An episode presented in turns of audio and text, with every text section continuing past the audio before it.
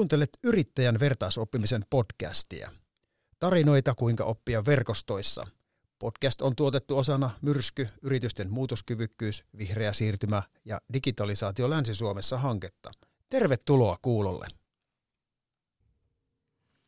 Tervehdys kuulijalle. Tänään me pohditaan, millainen yrityskulttuuri tukee oppimista työpaikalla, erilaisissa verkostoissa ja ekosysteemeissä, jossa me toimitaan. Onko jotain rakenteita tai toiminnan muotoja, jotka edistävät vertaisoppimisen toteutumista? Olen Pauliina Silvennoinen Jyväskylän ammattikorkeakoulusta ja mun kanssa tänään on keskustelemassa Suomen johtavan oppimismuotoilutoimiston perustaja ja yrittäjä Vilma Mutka. Mukamas Learning Design-yrityksestä. Lämpimästi tervetuloa Vilma. Kiitos paljon. On ilo olla täällä juttelemassa näistä oppimisaiheista. Ne on lempiteemoja ja erityisesti Pauliina sun kanssa ja Jamkin täällä ytimessä. Niin oikein mukava olla mukana. Ihan mahtavaa. Tervetuloa. Hei, teidän verkkosivuilla lukee, että autamme muotoilemaan oppivia työpaikkoja, joissa ihmiset ja liiketoiminta voivat kukoistaa. Kerrotko vähän, mitä tämä tarkoittaa? No, iso kysymys heti alkuun, mutta kyllä. Se tarkoittaa sitä, että oppivissa työyhteisöissä ensinnäkin, että miksi niitä kannattaa yrittää rakentaa ja muotoilla ja, ja mahdollistaa sitä oppimista joka päivä, niin on varmasti niin kuin tutkittukin, että, että oppiva ihminen toisaalta se luo niin kuin hyvinvointia ja, ja toisaalta hyvinvointi taas sitten luo, luo oppimismahdollisuuksia ja hyvinvoivat ihmiset on tuotteliaampia ja, ja, ja pystyy, pystyy tekemään työtä paremmin, mutta, mutta se, että niin kuin tänä päivänähän äh, nimenomaan työpaikalla, jos me ajatellaan työssä käyvien ihmisten oppimista, niin äh, se pitää mahdollistaa sille, että se ei ole mikään yksilölaji ensinnäkään, että lähetetään ihminen täydennyskoulutukseen, niin kuin ehkä aikaisempi vanha-aikainen konservatiivinen käsitys oli ehkä joskus vielä 90-luvulla tai näin poispäin. Ja, ja me ollaan tultu paljon organisaatioiden matkassa kehitysaskeleita eteenpäin ää, jo niistä päivistä ja, ja tänä päivänä se on, täytyy olla niin kuin se oppiminen siellä sekä yksilön vastuulla, mutta myös siellä organisaation ja johdon vastuulla ja näkyä strategiassa, että me halutaan mahdollistaa se työpaikalla ja työn lomassa oppiminen. Tästä on kyse ja usein kun me oppimismuotoilijoiden tai niin kuin oppimismuotoilun pioneereina viedään tätä asiaa eteenpäin, niin usein ajatellaan heti, että oppiminen, ahaa, se on yhtä suuri kuin koulutus. Ja näitä myyttejä me ollaan niin kuin tosi paljon romuttamassa meidän työssä, että se on niin paljon enemmän kuin koulutus ää, oppiminen ja sitä, sen mahdollistaminen on se, mikä luo sitten sitä hyvinvointia ja sitä kautta myös bisneksen menestymistä siellä tota, ja kukoistusta, niin kuin tuo lause kuuluu. Joo, mitä se edellyttää? Sä mainitsit, että sen pitää olla siellä strategiassa ja se on niin kuin johdon, johdonkin agendalla täytyy edellyttää, niin onko jotain muuta, mitä se edellyttää, että sitä oppimista tapahtuu siellä organisaatiossa? No ylhäältä alaspäin se ei käskyttämällä kukaan ei opi. Et kyllä se lähtee sieltä, että meillä on terve, äh, inhimillinen, eteenpäin menevä yrityskulttuuri ylipäätään ja me tehdään niin töitä, töitä siellä ikään kuin yhdessä ja, ja tässä puhuttiin nyt, meidän otsikossakin on tämä vertaisoppiminen, niin se, että se ihminen ei jää sen oppimisensa kanssa yksin ja usein haluan tähän yhteyteen ottaa vielä sen osaamisen kehittämisen termin, koska – se on ehkä semmoinen tutumpi joillekin niin kuin työelämä ää, kontekstissa ja, ja osaamisen kehittäminen, osaamisen johtaminen. Mennään siihen kohta sitten, mitä, mitä eroa niillä varsinaisesti on, mutta sehän tarkoittaa sitä, että oppiminen on työtä, jonka, jonka äm, niin kuin seurauksena syntyy osaamista, mitä sitten taas työpaikalla tarvitaan. Ja sitä voidaan rekrytoida, joo, mutta täytyy ikään kuin pystyä kasvattaa omia osaamisia itse ja osaajia ja, ja tota, mitähän sä muuta kysyt siitä vielä? No ihan hyvin kuule, mä ihan kyllä niitä edellytyksiä, mm. edellytyksiä kuvasit, että mitä, mitä, mitä se mahdollistaa. Mutta miten se sitten Joo. näkyy? Miten se näkyy, että on sitä osaamisen kehittämistä ja vertaisoppimista siellä työpaikalla? Miten se sulle, mistä sä näet sen, mm. kun sä kohtaat organisaatioita? Toi on tosi hyvä kysymys. Varsinkin me tehdään nyt hybridisti paljon töitä. Me valmennetaan, koulutetaan, fasilitoidaan prosesseja hybridisti ja me kohdataan jotenkin asiakkaita vain online. Ja mä mietinkin sitä, että monesti onneksi tänä syksynä siis paljon kasvokkainkin myös. Ja kun menet johonkin organisaatioon, niin siellä niinku saattaa tuoksua erilaiselle ikään kuin, kun sä kohtaat niitä ihmisiä, niin kyllä sä niin näet, että minkälainen esimerkiksi dialogikulttuuri siellä, kohdataanko siellä ihmisiä sillä tavalla kiinnostuneesti ja uteliaasti, esimerkiksi meitä valmentajia, äm, ja, ja ylipäätään miten kohdataan, miten vaihdetaan kuulumisia siellä. Tämä sama näkyy myös verkkokohtaamisissa. Ja se kertoo meille tosi paljon sen niin kuin organisaatiokulttuurin niin kuin, ehkä tilasta, tasosta ja siitä, että uskalletaanko, onko meillä psykologinen turvallisuus esimerkiksi kunnossa. Me uskalletaan, kun puhuttiin tästä vertaisoppimisesta, niin, niin miten me uskalletaan jakaa niitä asioita, ottaa puheeksi, että he, meidän täytyy kyllä panostaa tänne tämän osaamisen kehittämiseen tai meidän täytyy hankkia osaamista johonkin tähän asiaan, esimerkiksi asiakkaan palautteen perusteella tai muuta. Että kun, sä, kun sä kysyit, että miten se näkyy, niin se näkyy tollaisissa asioissa, että miten me otetaan asioita, asioita puheeksi, ähm, ketkä siellä puhuu, voiko kaikki ottaa asioita, kehittämisasioita niin kuin pöydälle. Tällaisia karmeitakin tarinoita kuulee välillä, tämä on ihan mun lähipiiristä. Tota, oli saanut palautetta eräs, eräs ystävä, että jos yhdessä organisaatiosta, en viitsi sanoa nimeä, niin tota, että sä et ole sellaisessa roolissa tai asemassa, että sä voisit tuoda sun ideoita tähän palaveriin. Tällaisiakin on vielä olemassa. Ja se on tosi surullista. Siinä kyllä häviää työntekijä äkkiä. Siinä häviää koko organisaatio, jos ei ole kuunnella ja tarjota paikkoja tulla kuulluksi. Et se liittyy tosi paljon tämä vuorovaikutus ja dialogikulttuuri siihen yhdessä oppimiseen. Aivan tosi mielenkiintoista kuunnella ja ja tota, sehän liittyy myös siihen, että kuka saa tunnistaa ja sanottaa osaamista ja että, että kuka tahansa voi sanoa, että hei, että meillä puuttuu vaikka tällaista osaamista, että hankitaanko me sitä jostain verkostosta vai, vai tota, pitäisikö meidän jonkun meidän omasta porukasta kasvaa uuteen rooliin esimerkiksi, niin sehän tavallaan sun puheesta kuuluu, että semmoisessa vertaisoppimisen kulttuurissa, oppimisen kulttuurissa, niin, niin kellä tahansa on se tunnistamisen ja sanottamisen mahdollisuus. Joo, kyllä. Jos ajatellaan, että aikaisemmin ehkä vielä ajateltiin että osaamisen kehittämistä hyvin paljon niin kuin HR ja keskuskeittiö lähtöisesti, että HR tarjoilee ja HRD, eli Human Resource Development-osasto siellä jossakin tarjoilee esimerkiksi konsernissa sellaisia kaikille yhteisiä, kaikille pakollisia tai valinnaisia oppimissisältöjä tai koulutustarjoamaa, akatemioita, verkko-oppimissisältöjä, mikä oli se ratkaisu tässä muutama vuosi sitten, että nyt viedään kaikki verkkoon.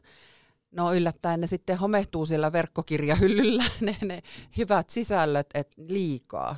Jos ei tämä kulttuuri tavallaan kannusta siihen yksilöllisiin oppimispolkuihin, siihen vastuunottoon ja suunnitelmallisuuteen, joka tietysti tarkoittaa myös sitä, että tarvitaan se esihenkilön tuki, erilaisten oppimisvalmentajien, vertaisvalmentajien, coachien rooli monista tärkeä. Tällaisia oppimispiirejä saattaa olla, eli juuri niitä rakenteita, jotka mahdollistaa, me puhutaan joskus puitteista, mahdollistavat puitteet rakenteet on joillekin tärkeä sana. Ja minkälaisia esimerkiksi foorumeita oppimisen jakamiselle on? Niin, että vaikka olisi joku kollega verkkokurssin käynyt, niin sitten ettei se jää siihen ja se on strategian mukaista ja sitten siellä on mahdollisuudet ja aika, paikka, tila, rakenne sille, että mä jaan ja me reflektoidaan tai keskustellaan ja jaetaan sitä yhdessä. Kyllä. Ja tässä yhteydessä ehkä hyvä sanoa, että minkä takia niitä tota, usein sitten ei synny, on hirveän, kun nähdään se tarve ensinnäkin sen sisällölle ja sitten sille ajalle ja paikalle, missä, missä niin sitä jakamista soisi tapahtuvan ja pitäisi tapahtua, niin se investointi siihen aikaan on tosi kiinnostava ajatus. Se aika on myöskin niin tässä vähän kuuma peruna koko, no niin koko niin työn tekemisessä, eikö ole? Niin ja semmoinen niin tehokkuus, että, että ei ole aikaa ehkä sit sille jakamiselle. No Niinpä. hei, miten se näkyy sitten asiakkaille tai kilpailukyvyssä? Onko sulla siitä jotain ajatusta? Voiko olisi jotain tutkimustietoa suoraan tähän heittää, että miksi se oppiva organisaatio on semmoinen tavoiteltava asia, ja just, että ihmiset ja bisnes voi kukoistaa sen kautta, kun panostetaan ja investoidaan oppimiseen, mutta tässä kohtaa mä niinku tykkään lainata. Esimerkiksi Elisa Oyjillä on nyt ihan hyvin mennyt viime vuosina ja tota, heidän niinku, tavallaan, jos ajatellaan vaikkapa osakearvoa tai arvostusta tai, tai niinku, miten markkinoita vallotetaan tai miten niinku, sitä voi mitata monella tavalla. Monia mittareita, bisnesmittareita, työntekijöiden tyytyväisyys, ilmapiiri, asiakaspalaute. Siis kaikki tämä niin kuin myöskin houkuttelee ei pelkästään osaajia, mutta myös asiakkaita puoleensa. Et kyllä, kyllä se niin kuin, jotenkin tuntuu, että tarvitaanko me aina, niin kuin se, näitä aika vaikea mitata näitä asioita sillä tavalla, että mistä asiat, asiat niin kuin johtuu, että johtamisesta, oppimismahdollisuuksista, mutta se on ihan selvää, että, että talentteja – että talent-markkina on niinku muuttunut siihen suuntaan, että sä et voi olla niinku, äm, piittaamatta siitä, että minkälaisia oppimismahdollisuuksia teillä myös tarjotaan. Jos ajatellaan, että eihän yritys pärjää ilman osaajia. Jep, ja sitten vielä se toimintaympäristö, eli kilpailu muuttuu koko ajan, esimerkiksi digitalisoituu valtavasti palvelut, niin se osaaminenhan, se, se muuttuu vaikka kiertotaloudessa tai kestävässä kehityksessäkin niin jatkuvaa. Ne muuttuu, tai tekoäly, mitä se meille tuo, niin, niin tota, meidän on koko ajan niin kuin opittava siinä samalla työtä tehden ja, ja aika niin kuin ketterästikin. Ehdottomasti se ketterä oppiminen ja sitten tämmöinen, niin kuin, mä sanoisin, niin kuin, reaktiivinen ja proaktiivinen voisi olla semmoisen kaksi semmoista niin kuin sanaa, mitä voi rinnakkain käyttää ja, ja niin kuin molempia tarvitaan. Että semmoinen proaktiivinen ja ehkä semmoinen pitemmän välin suunnitelmallisuus on se, mikä tänä päivänä vielä huutaa aika paljon poissaoloaan. Että se, se, että myöskin, mm, äsken mainitsin esihenkilöt, mutta niitä tukirakenteet, tietenkin se tiimioppimisen kyky on ihan älyttömän tärkeä, koska sä teet tiimeissä hyvin usein töitä. Aika harva meistä aika yksin puurtaa tuolla. Mm. Ja, ja tota, se, että tiimissä tuetaan ja yhdessä luodaan myös niitä oppimistavoitteita – niin on äärimmäisen tärkeä. Että ei pelkästään esihenkilöltä odoteta sitä, että hän myöskin niin luotsaa tai pahimmassa tapauksessa odotetaan, että kyllä se esihenkilö mulle, mulle kertoo, mitä mun pitää oppia. Vilma, sä äsken kuvasitkin ihan hyvin niitä organisaation reunaehtoja sille oppimiselle ja että se aika ja tehokkuus ja tämän tyyppiset asiat on ne haasteet siellä organisaatio. Mikä sitten siinä yhdessä oppimisessa tai vertaisoppimisessa haastaa meitä yksilöitä, ihmisiä? Joo, toi on mielenkiintoinen asia ja aikaisemmin nostin jotain niin kuin työelämän kuuman perunan, mikä on siis aika versus just se tulokset ehkä ja, ja niin kuin, mihin sä sen ajan käytät, sehän ei voi olla pelkästään yksilön vastuulla se priorisointi. Ja, ja tota, mä hirveästi tykkään semmoista Eisenhowerin neli tota niin, niin kentästä, jossa on juuri se, mä tässä heti heiluttelen käsiä, niin oikealla ylhäällä tuolla varmaan näette kaikki kuulijat sen, kun mä heiluttelen käsiä, niin siellä on se kehittämisalue, eli ei kiireelliset, mutta tärkeät asiat. Miten sä niitä niin kuin kalenterissa pidät yllä ja olet, olet tosi yksi, niin kuin, jopa sanoisin, että itsekäs sen suhteen, että koska tämä on siis semmoinen asia, mitä me esimerkiksi esihenkilöiden ihan kaikkien niin kuin valmennuksissa tullaan, se tulee aina vastaan. Että et joo, tostakin jouduin nippaseen, taas tuli tulipalo ja en mä päässyt tässä tavoitteessa eteenpäin. Tämä mun oppimisprintti laahaa perässä, koska taas se aikaikkuna on pienentynyt. Ää, ja se on tosi tärkeä meille ihan kaikille, itseni mukaan lukien. Et tosi tärkeä semmoinen suunnitelma, se kalenterointi, että niinku tohon, tohon me palataan niinku aina ja siihen itsensä johtamiseen siinä, että nyt mä oon laittanut tohon, että mä pidän siitä kuukausittaisesta, tai itse asiassa asiantuntijatyössähän ei riitä, että sä esimerkiksi ajatteluaika otat kerran kuussa, vaan siinähän sulle maksetaan. Ja se reflektointiaika – yksin ja yhdessä, niin sehän on ihan ytimessä ää, tässä yhdessä oppimisessa. Aivan loistava. Tuossa tuli tosi hyvä, ihan konkreettinen vinkki meille kaikille. No sitten puhuitkin tuossa äsken tiimeistä ja tiimioppimisesta organisaation sisällä, mutta me tosi usein tehdään töitä verkostoissa, ekosysteemeissä, jossa ratketaan niin kuin pulmia tai kehitetään palveluja ja muuta. Ja ne elää sille aika amebamaisesti, ne vaihtelee ja on eri elinkaaret niillä, niin tota, minkälaisia asioita, onko siellä jotain erityyppisiä ilmiöitä tai asioita, mitkä olisi hyvä huomioida silloin, kun toimitaan tämmöisessä verkostossa? Joo, mm, tosi hyvä. Tämä on yksi mun lempiaiheita, tämä verkostossa oppiminen. Ihan varmaan siitä itseni tunnistan, että se on yksi mun semmoinen oppimisvahvuus. Ja, ja tota, mä olen aktiivinen verkostoissa oppia, synnyttänyt ja rakentanut niitä itsekin ja fasilitoinut ihan pienestä pitäen, mutta tota, ja opiskeluajoista lähtien tiimiakatemian ystävät Helsinki, kun asuin siellä kymmenen vuotta, niin pyöritin ja fasilitoin sitä, mutta tota, äm, verkostoja, äm, siellä tarvitaan erilaisia taitoja myöskin, mitkä pitää niitä yllä. Ja mä äsken viittasin tuossa Elisa, Elisa Oyj, joka meidän asiakas pitkä, pitkältä aikaväliltä, niin sieltä on niin kuin esimerkkinä tämmöisiä hyviä käytänteitä, että heilläkin on, niin kuin, he suosii ja kannustaa, mahdollistaa erilaisten oppimisverkostojen syntymisen ja yhteisöjen, käytäntöyhteisöistä, communities of practice, puhutaan paljon, että miten niitä sisäisiä voidaan antaa auttaa syntymään. Ja huom, niitä ei voi taaskaan myöskään perustaa, jos ei ole sitä tarvetta. Eli niitä pitää antaa syntyä siihen tarpeeseen. Auttaa ehkä alkuun fasilitoimaan. Ja, ja siinä on totta kai muutamia periaatteita, joilla niitä voidaan niin kuin kannatella. Mutta sittenhän ne saa loppua, kun ne loppuu. Joku, joku ajatus menee, me ei tarvita enää tiettyyn teemaan, joka oli tarpeen ehkä kymmenen vuotta sitten. Meidän pitää uskaltaa myös tappaa niitä foorumeita, verkostoja, tapoja tehdä, koska aika menee eteenpäin. Mahtavaa, tosi mielenkiintoisia huomioita. Ö, voisitko vielä lopuksi antaa jonkun vinkin, että ö, ihan semmoisen tosi pienen konkreettisen vinkin, jos tämä vertaisoppiminen ja oppimisen kulttuuri on, on kuulijalle uusi asia, niin miten sitä voisi lähteä siellä yrityksessä synnyttämään ja viemään eteenpäin? Mikä olisi semmoiset ensimmäiset askeleet? Ai että ihana. Siis tota, rohkeasti nostaa esille ylipäätään tämä asia, lähteä keskusteleessa, ei tarvitse odottaa ehkä seuraavaan kehittämispäiväänkään, vaan nimenomaan lähteä kokeilemaan pienesti, lukupiiriomaisesti esimerkiksi jossain omassa tiimissä. Mä suosittelen sellaista työkalua ottaa käyttöön kuin oppimisretro.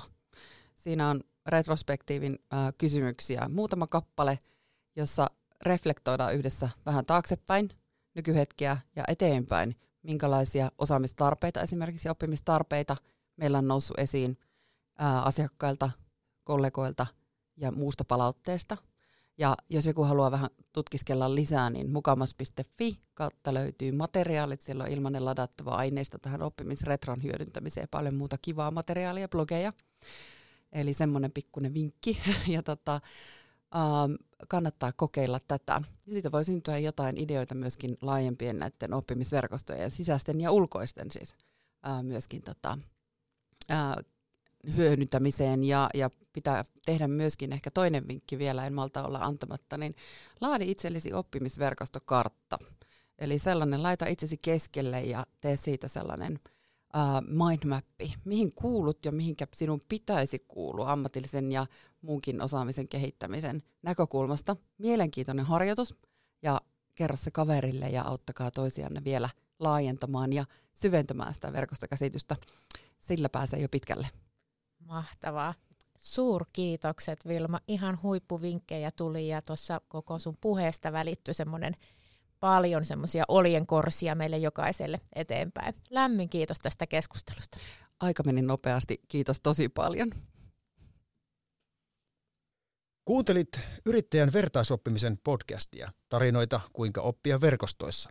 Toivottavasti sait inspiraatiota. Lisää yritystarinoita löydät sarjan muista podcasteista. Podcast on tuotettu osana Myrsky, yritysten muutoskyvykkyys, vihreä siirtymä ja digitalisaatio Länsi-Suomessa hanketta. Hanke rahoitetaan React EU-välineen määrärahoista osana unionin COVID-19-pandemian johdosta toteuttamia toimia. Kiitos kun kuuntelit.